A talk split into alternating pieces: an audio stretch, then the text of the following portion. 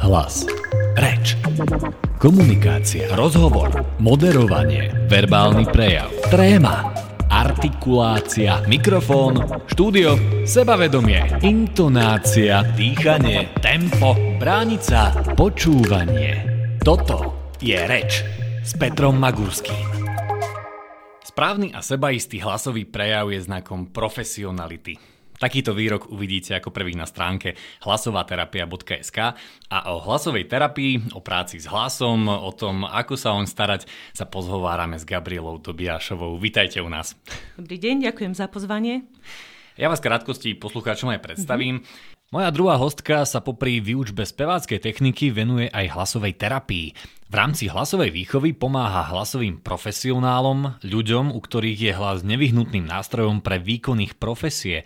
Učí ich používať ich vlastný hlas tak, aby znel zvučne, zrozumiteľne, aby sa pri hovorení cítili komfortne, uvoľnené a sebavedomo.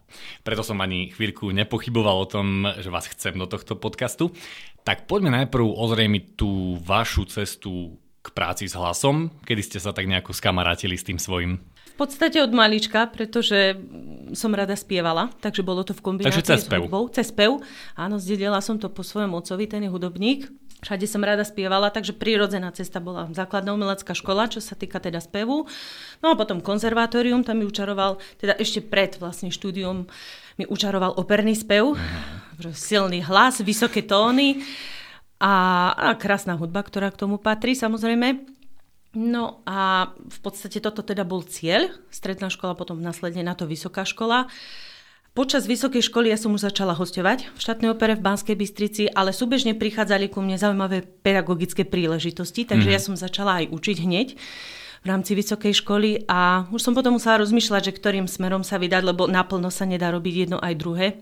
Takže vybrala som si ten pedagogický smer, no a tomu sa venujem už, dá sa povedať, že 18 rokov.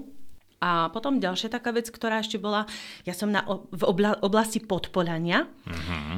kde je to teda vo veľkom zastúpené folklórnym spevom, no a za tie roky, ktoré tam vlastne pôsobím, tak som počula niekoľko takých zničených hlasov, alebo teda poškodených už hlasivky, podchádzali niektorým a čo je prirodzené pre folklórny spôsob spievu, spevu, pretože je to taký naturálny spôsob.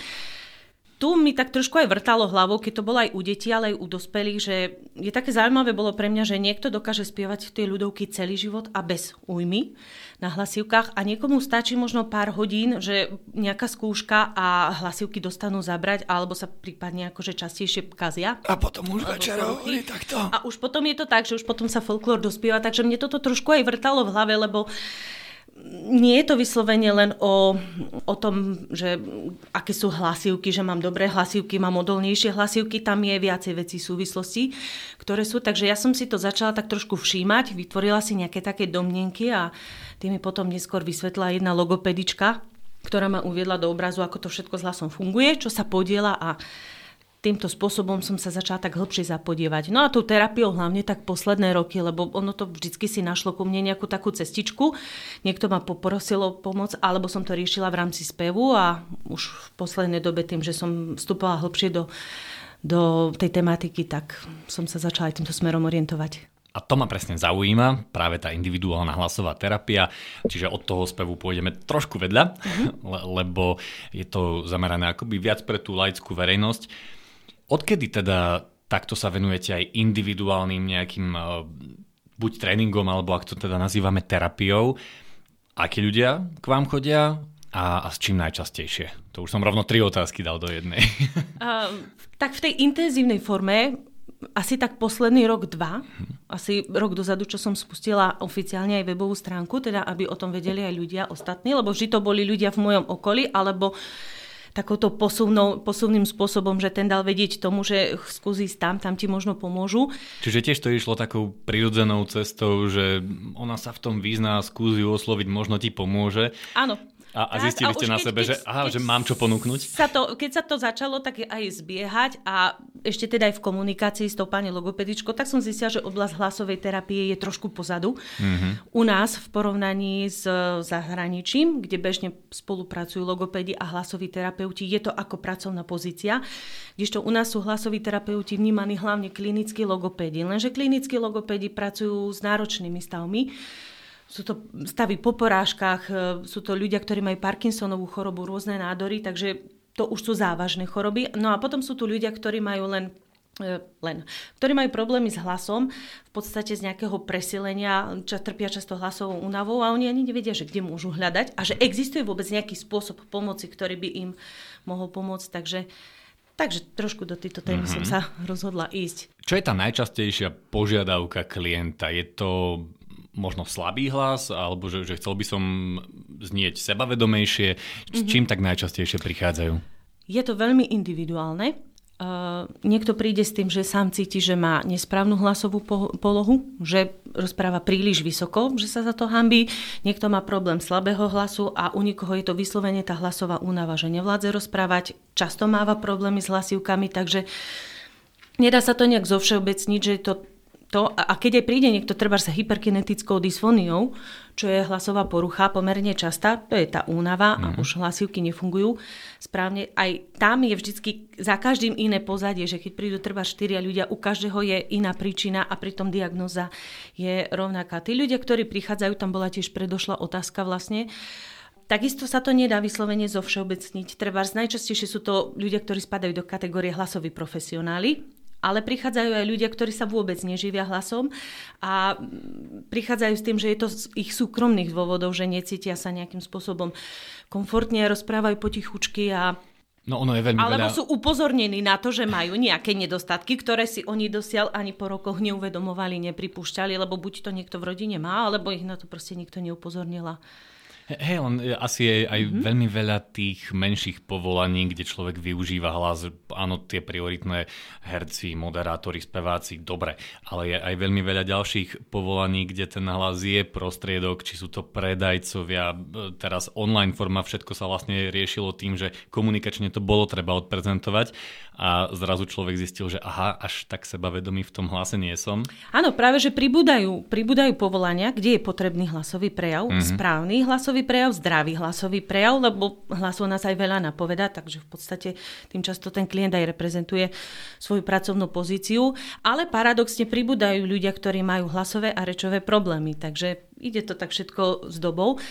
Takže preto hovorím, že nie sú to len hlasoví profesionáli, kde by, sa to, kde by to človek očakával, ale poviem to možno aj kriticky trošku, ale možno aj niektorým influencerom, ktorí mm. sú teda v momente e, žiaria na, na, na tých sociálnych sieťach a majú veľa sledovateľov a sú istým vzorom napríklad aj pre mladých ľudí. Mm-hmm.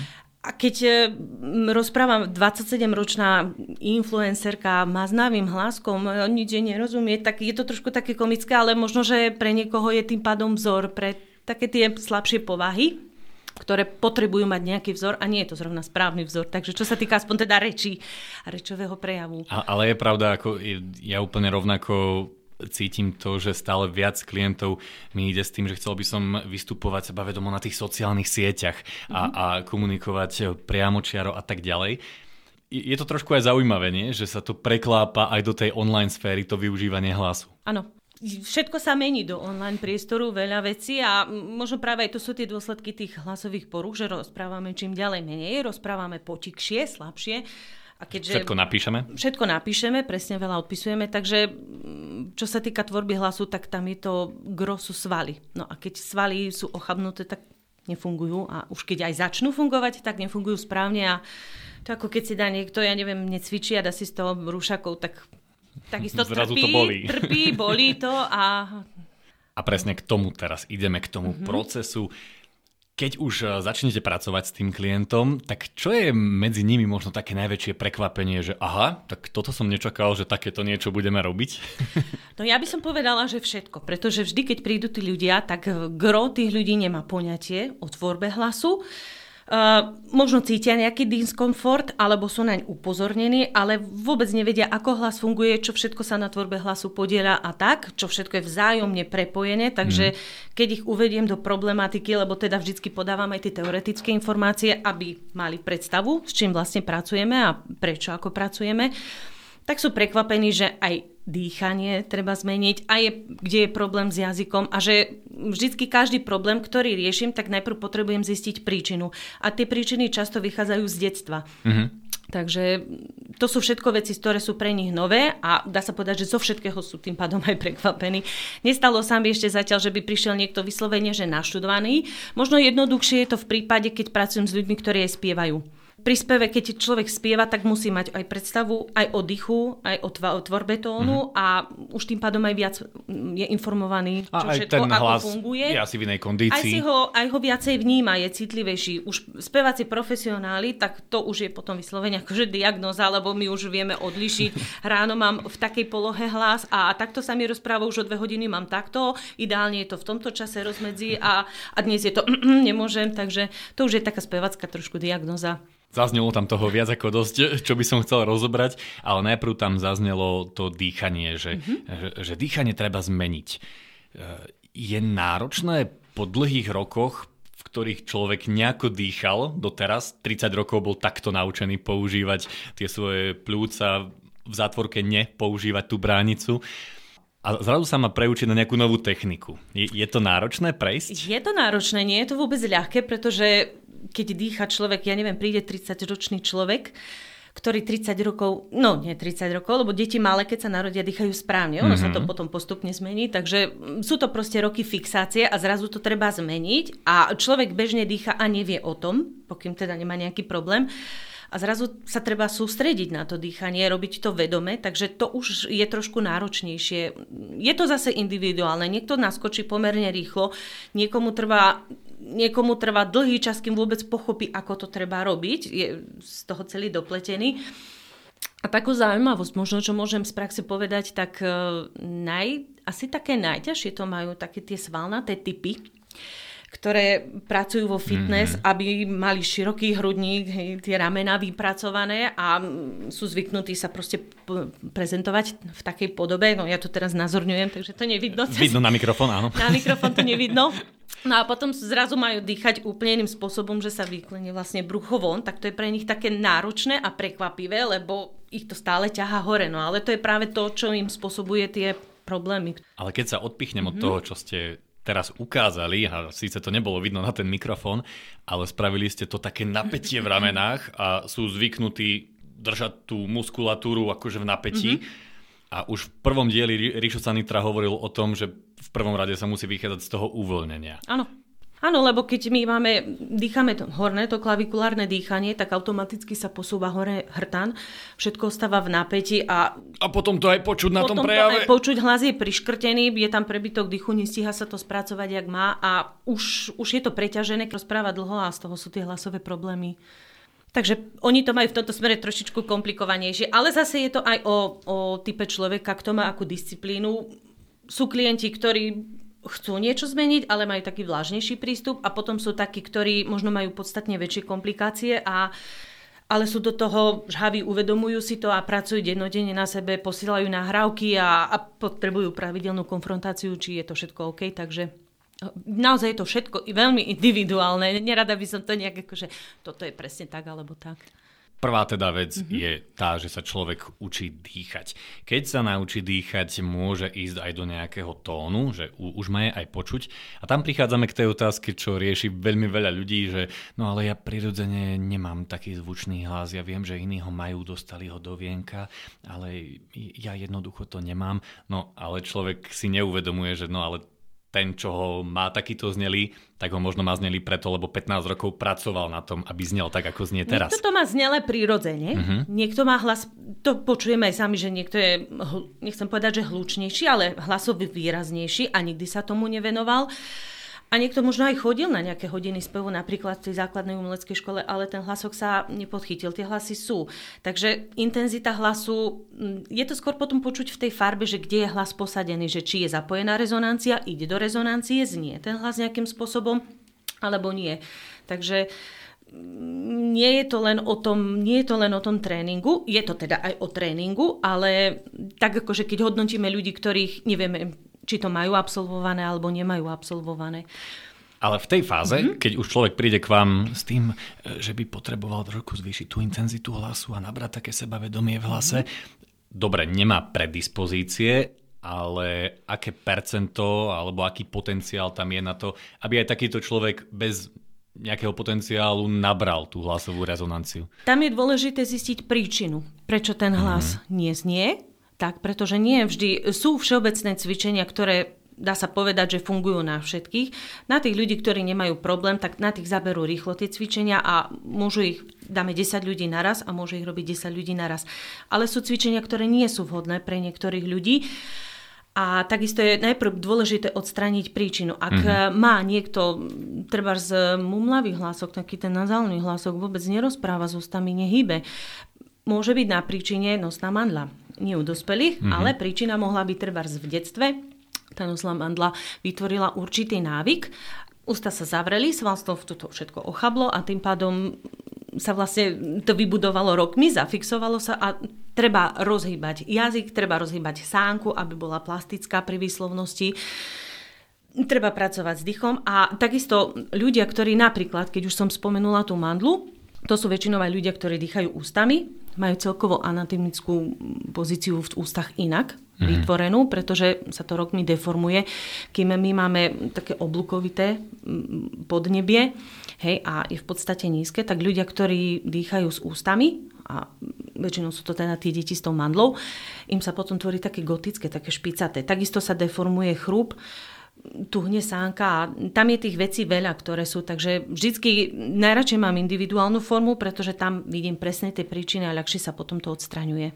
Veľakrát je to možno aj trošku psychológia. Mm-hmm. Ja som mal aj, aj tú skúsenosť a nieraz, keď ten človek vytvárali sme nejaké verbálne prejavy, už sme boli v tej fáze a bolo tam hrozne veľa sťažovania sa, ľutovania sa a v tej chvíli som povedal, že dobre a poďme to úplne otočiť, že teraz chcem, aby ste mi vymenovali 5 vecí, na ktoré ste pyšní a hrdí vo vašom mm-hmm. živote, čo sa vám podarilo a ostalo ticho. A tam som si uvedomil, že aha, no tak ten slabý hlások vychádza z niečoho úplne iného. To je ďalší veľmi dôležitý faktor, hmm. pretože už od malička, keď sú deti hlučné, tak počúvajú tikšie rozprávaj. Ja sama som si tým prešla, mm-hmm. nerozprávaj tak nahlas alebo rozprávaj menej.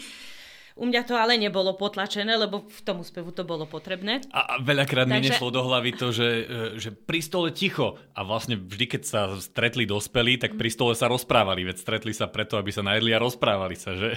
No my máme doma taký paradox, lebo my máme obidve deti so zvučným hlasom. Mm. Teda zdedili to, mali... Mali pokom. Mali pokom, viacerých členov máme takých.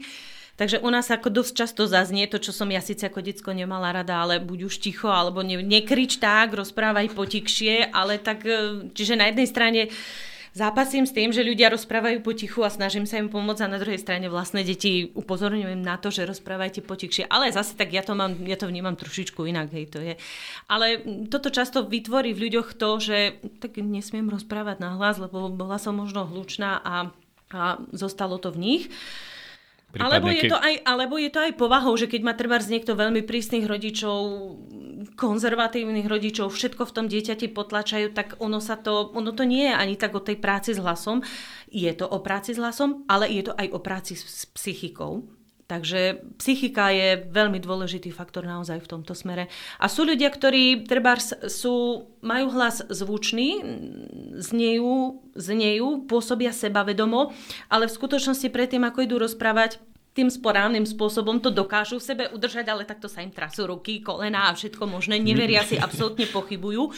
To sebahodnotenie je veľmi nízke a potom zase naopak sú ľudia, ktorí si vo svojej profesii nesmierne veria, sú v nej presvedčiví aj v živote, že mm, až s obdivom sa pozorujem na to ich vyjadrovanie, čo hovoria, ale hlasok, hlasku to, na hlasku to neznie, takže...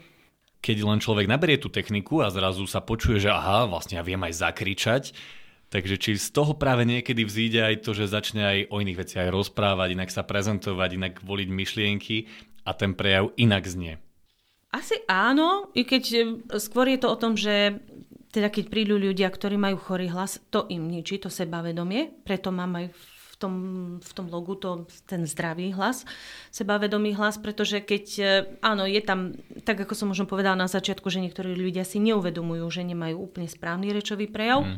a potom sú ľudia, ktorí ktorí majú proste ten hlas chorý a trápi ich to. A to dosť vie poznačiť psychiku, lebo častokrát by aj išli niečo povedať, ale nastane blok, pretože vedia, že im hlas preskakuje, je hlas chryplavý, je pridusený, takým mm-hmm. spôsobom tvorený ten hlas. Takže keď sa opravia tieto veci, áno, dokáže to a ten hlasový prejav už je potom taký, taký mekší, lahodnejší a taký ako keby veselší alebo mm-hmm. spontánnejší.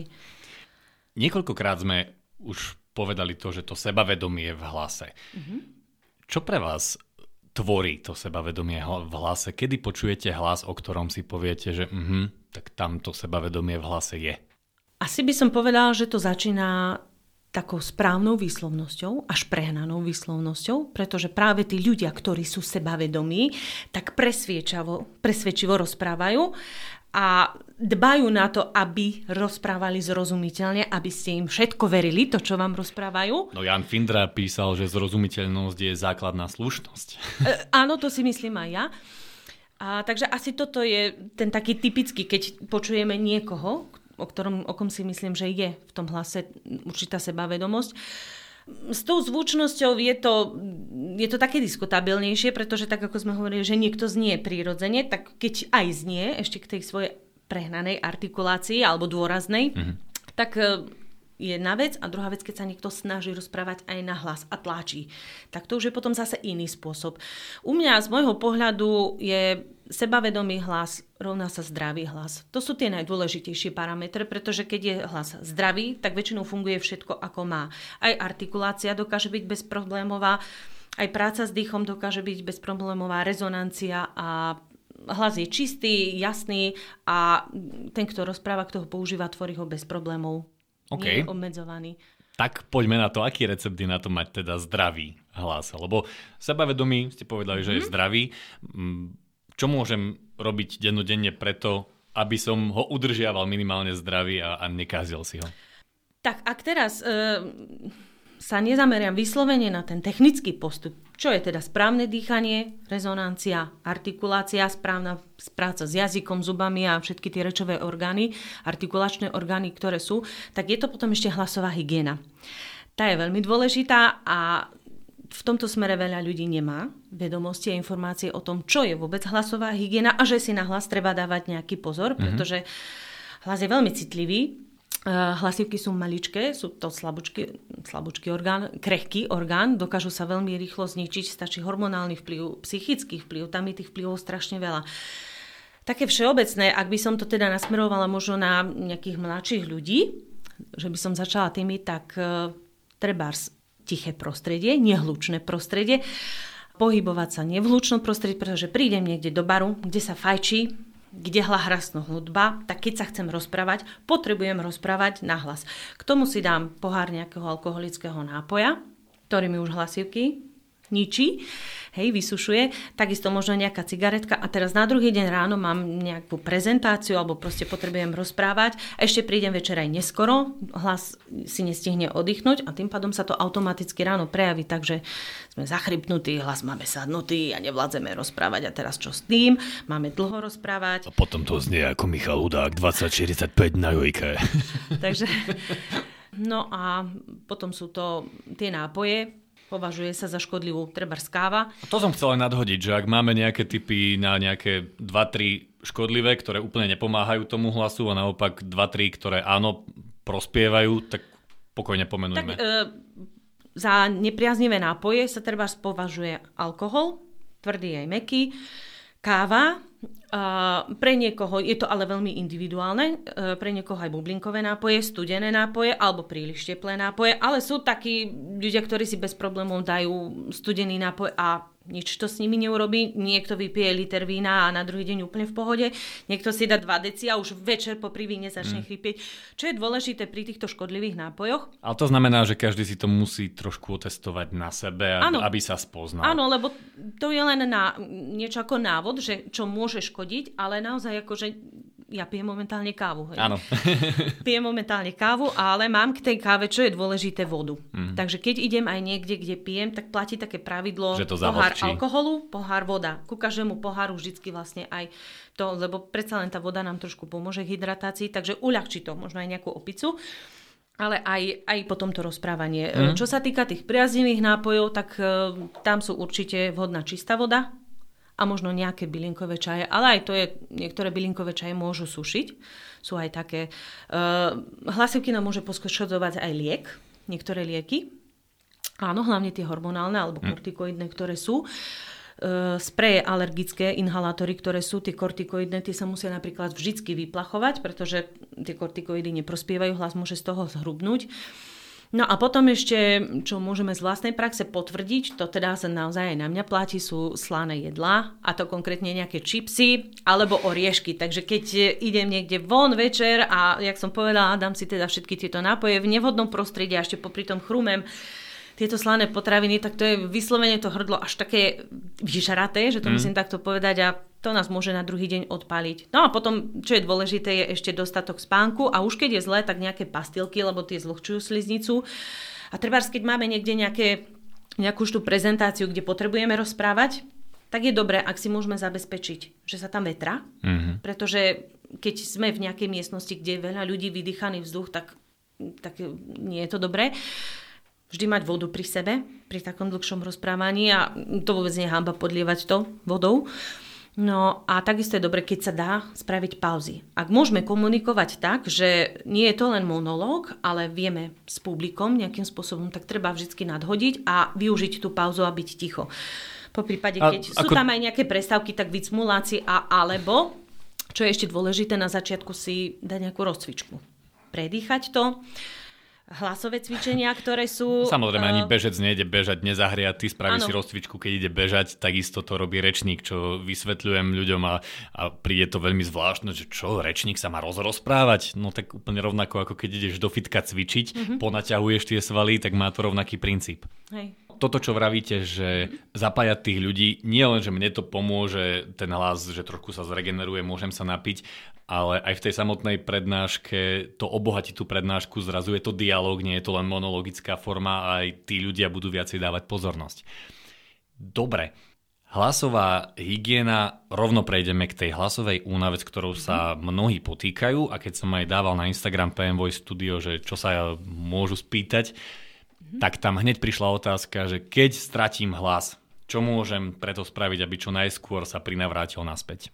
Toto je veľmi ťažká otázka, ešte ťažšia odpoveď. Presne som aj mala teraz, mi písala sesternica, ja som zachrypnutá, čo mám robiť? No bohužiaľ, ale asi najvystižnejšia odpoveď je čas. Hmm. Záleží na, tom, záleží na tom, že v čom, čom je problém, že či je to z choroby, že sme zahlienení, sme chorí, sadli, sadne hlien na tie hlasivky a preto nevládzu, preto je do zachypnutie. Alebo v prípade, že sa to opakuje pravidelne. Ak je to po nejakej prebdenej noci a to, čo sme hovorili mm. pred chvíľočkou, tak e, to je len v daný deň vydržať, ono sa to časom spraví a naozaj pomoci tými tekutinami veľa piť, e, čo najmenej rozprávať v rámci možností, vycmolávať to pastilkami na zvlhčenie sliznice. Už potom, ak je to teraz neviem, že či to bolo myslené ako proces dlhodobejší, to som sa trošku stratila v tej otázke. A, a nie, že, že vtedy, keď sa mi to už stane, tak ako sú nejaké, že kalciovka, mm-hmm. injekcia. Aha, v daný deň, keď, e, keď sa stane... Ale viem, že na druhý deň, nemám hlas a na druhý deň musím mať tú prezentáciu, tak v tom krátkom časovom horizonte čo môžem spraviť?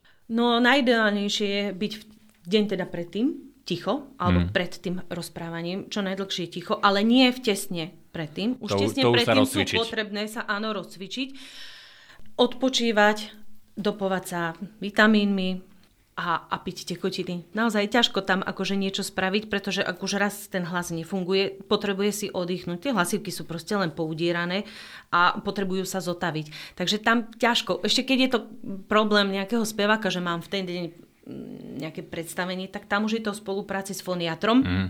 Tam už skôr poradí foniater, buď nasadí nejakú rýchlenú liečbu, alebo teda pichne kalciovko, alebo sú aj iné ešte spôsoby, ktoré používajú. Keď jednoducho sa to odpálí, tak už len robiť, čo sa dá, to, čo zázraky. som povedala. Zázraky, naozaj zázraky. A už ak je to potom častejšie, že sa stáva, že ten hlas nám odchádza mm, viackrát po sebe, tak tam už je to potom o tej technike, ktorú treba riešiť. Alebo mm-hmm možno aj naštívenie foniatra. Ja keď príde niekto s hlasovým problémom, vždycky potrebujem buď papier od foniatra, že s ním príde, alebo si vyšlem klienta. Ja potrebujem vedieť, v akom štádiu sú hlasivky a čo s nimi môžem robiť, pretože ak eh, hlasivky sú chore, mm. po prípade sú tam už nejaké, nejaké aj eh, uzlíky, tak to sa musí najprv hlas zotaviť, hlas sa musí vyliečiť a potom sa až môže začať s nejakým procesom. Ale aj tých príčin, ktoré sú, je ich veľa. No. A častokrát je to hlavne psychika. Jednu som si neprepísal, mm-hmm. tak si tu otvorím mm-hmm. mobil, lebo tam bola úplne že konkrétna vec. Či si myslí, že sirup proti kašlu napomáha dubbingovým hercom mať čistejší hlas? Ak to má u niekoho efekt placeba, tak asi áno lebo sirup proti kašlu, aký môže mať vplyv na hlas. Sirup proti kašlu je, záleží na tom, či je na vlhký kašel alebo je na suchý kašel. Pri suchom kašli potláčame kašel, pri vlhkom kašli sa snažíme o uvoľnenie toho hlienu, aby to vyšlo von. Môže to pomôcť v tom zmysle, že sa rozpustí trošku hlien. Ak je teda dubbingový herc, alebo teda niekto, kto s tým má problém, je zahlienený a dá si liek, ktorý zaučinkuje, môže rozpustiť hlien možno na nejaký čas, ktorý on potrebuje na ten svoj výkon, ale že by som vyslovene akože pila, pila sirupy na kašel len kvôli lepšiemu hlasu, to nemá mať aký vplyv. V konečnom dôsledku priamo hlasivky ani s tekutinami neprichádzajú do kontaktu. Asi ani nie, ale ak, ak to niekto berie tak, že už je na to navyknutý a ja som treba bola navyknutá, že nejdem spiať, kým si nevypijem kávu, pretože po káve mám lepšiu seba kontrolu úst, Aha, tá, tá pachuť, to... ktorá tam vznikne v ústach, tak cítim si lepšie zuby. A tým pádom celé mám to viac akoby pod kontrolou, mm. takže vždycky, keď idem alebo išla som spievať, káva musí byť, ale pritom je to psychická záležitosť. Ako... Čiže keď vám chutí káva a pijete pravidelne 3 denne, lebo vám robí dobre, tak áno, dajte si ju, ale tak, Podľa že... možnosti vždy s vodou? S vodou, a, a, ale tak, že, že nepijem kávu a idem mať verbálny prejav, tak dám si kávu, aby to fungovalo, tak to asi nie, lebo to bude mať kontraproduktívny Hej. efekt. Dobre, ďakujem pekne. Posledná otázka, mm-hmm. aby sme to tak nejako celé uzavreli. Oplatí sa venovať čas a pozornosť svojmu hlasu? Alebo prečo sa oplatí venovať čas a pozornosť svojmu hlasu? No rozhodne sa oplatí, ako tu už zaznelo. Ja osobne tiež považujem e, za slušnosť, ak má niekto správny hlasový aj rečový prejav. A mne už ako dieťaťu vadilo, keď e, niekto na mňa vypalzoval pri síkavkách jazyk. Mňa to zneistí a odputáva to potom pozornosť od toho, čo ten človek mi hovorí a môžu to byť aj dôležité veci, pretože keď mu vyskakuje jazyk alebo pluje hmm. po pri rozprávaní, čo sa tiež e, občas stáva, tak e, človek sa začne upriamovať na to, ako ten človek hovorí a nie čo ten človek hovorí. A to, ja, ja viem, že to bude taká vsúka, mm-hmm. ale a to sa dá odbúrať, lebo viem, že s tým zapotýkajú mnohí. Uh, áno, dá. To je, mm, to je ale potom tá komplexnejšia práca, pretože aj pri tých sikavkách tam je problém v prvom rade v jazyku, aj práca s dýchom, ale je to problém s jazykom a keď ten jazyk je už nejakým spôsobom, nechcem povedať, že deformovaný, ale je ťarbavý a vytvoril si návyk, tak treba najskôr ísť týmto spôsobom a odborať to od začiatku a zistiť tú príčinu. Nie pracovať len na cvičeniach, ktoré sú možno typické pre tie sikavky, lebo mm, sú proste v tejto kategórii, ale treba možno robiť aj iné cvičenia. Ja verím, že sme mnohých tak nejako motivovali na ceste vôbec sa zaujímať o to, čo sa no, dá s tým hlasom a robiť. Ešte som vlastne chcela dopovedať, teda jedna vec je tá slušnosť, ale druhá vec, keď už tu niekoľkokrát zaznelo to seba viedomie, aj my sami určite, keď cítime, že rozprávame zrozumiteľne a rozprávame tak, že nás tí druhí počúvajú, tak aj pre nás je to dobré a to sebavedomie nám to dokáže nejakým spôsobom podvihnúť, pretože nás ľudia počúvajú so záujmom a nenudíme ich. Čo hmm. sa tiež stáva, ak je monotónny prejav, ktorý je proste nevyartikulovaný, niekto rozpráva vyslovene s nechuťou, alebo mm, nejde z neho žiadna iskra, nie len vizuálne, že teda áno, sú niektoré typy, ktoré očami žiaria už na niekoľko metrov, ale takisto je to aj v tom hlase. Takže určite to rozhodne vplyv má a ak e, nás to v niečom obmedzuje, hr do toho a treba to riešiť, lebo možnosti riešenia sú. Je to vokálny imič, tak ako ano. si dáme peknú košelu, aby som dobre vyzeral, tak sa dá pracovať na tom, aby som aj dobre znel. Mm-hmm. Gabriela Tobiašová bola mojou druhou hostkou. Ďakujem, že ste si našli čas. Ďakujem za pozvanie aj za pozornosť.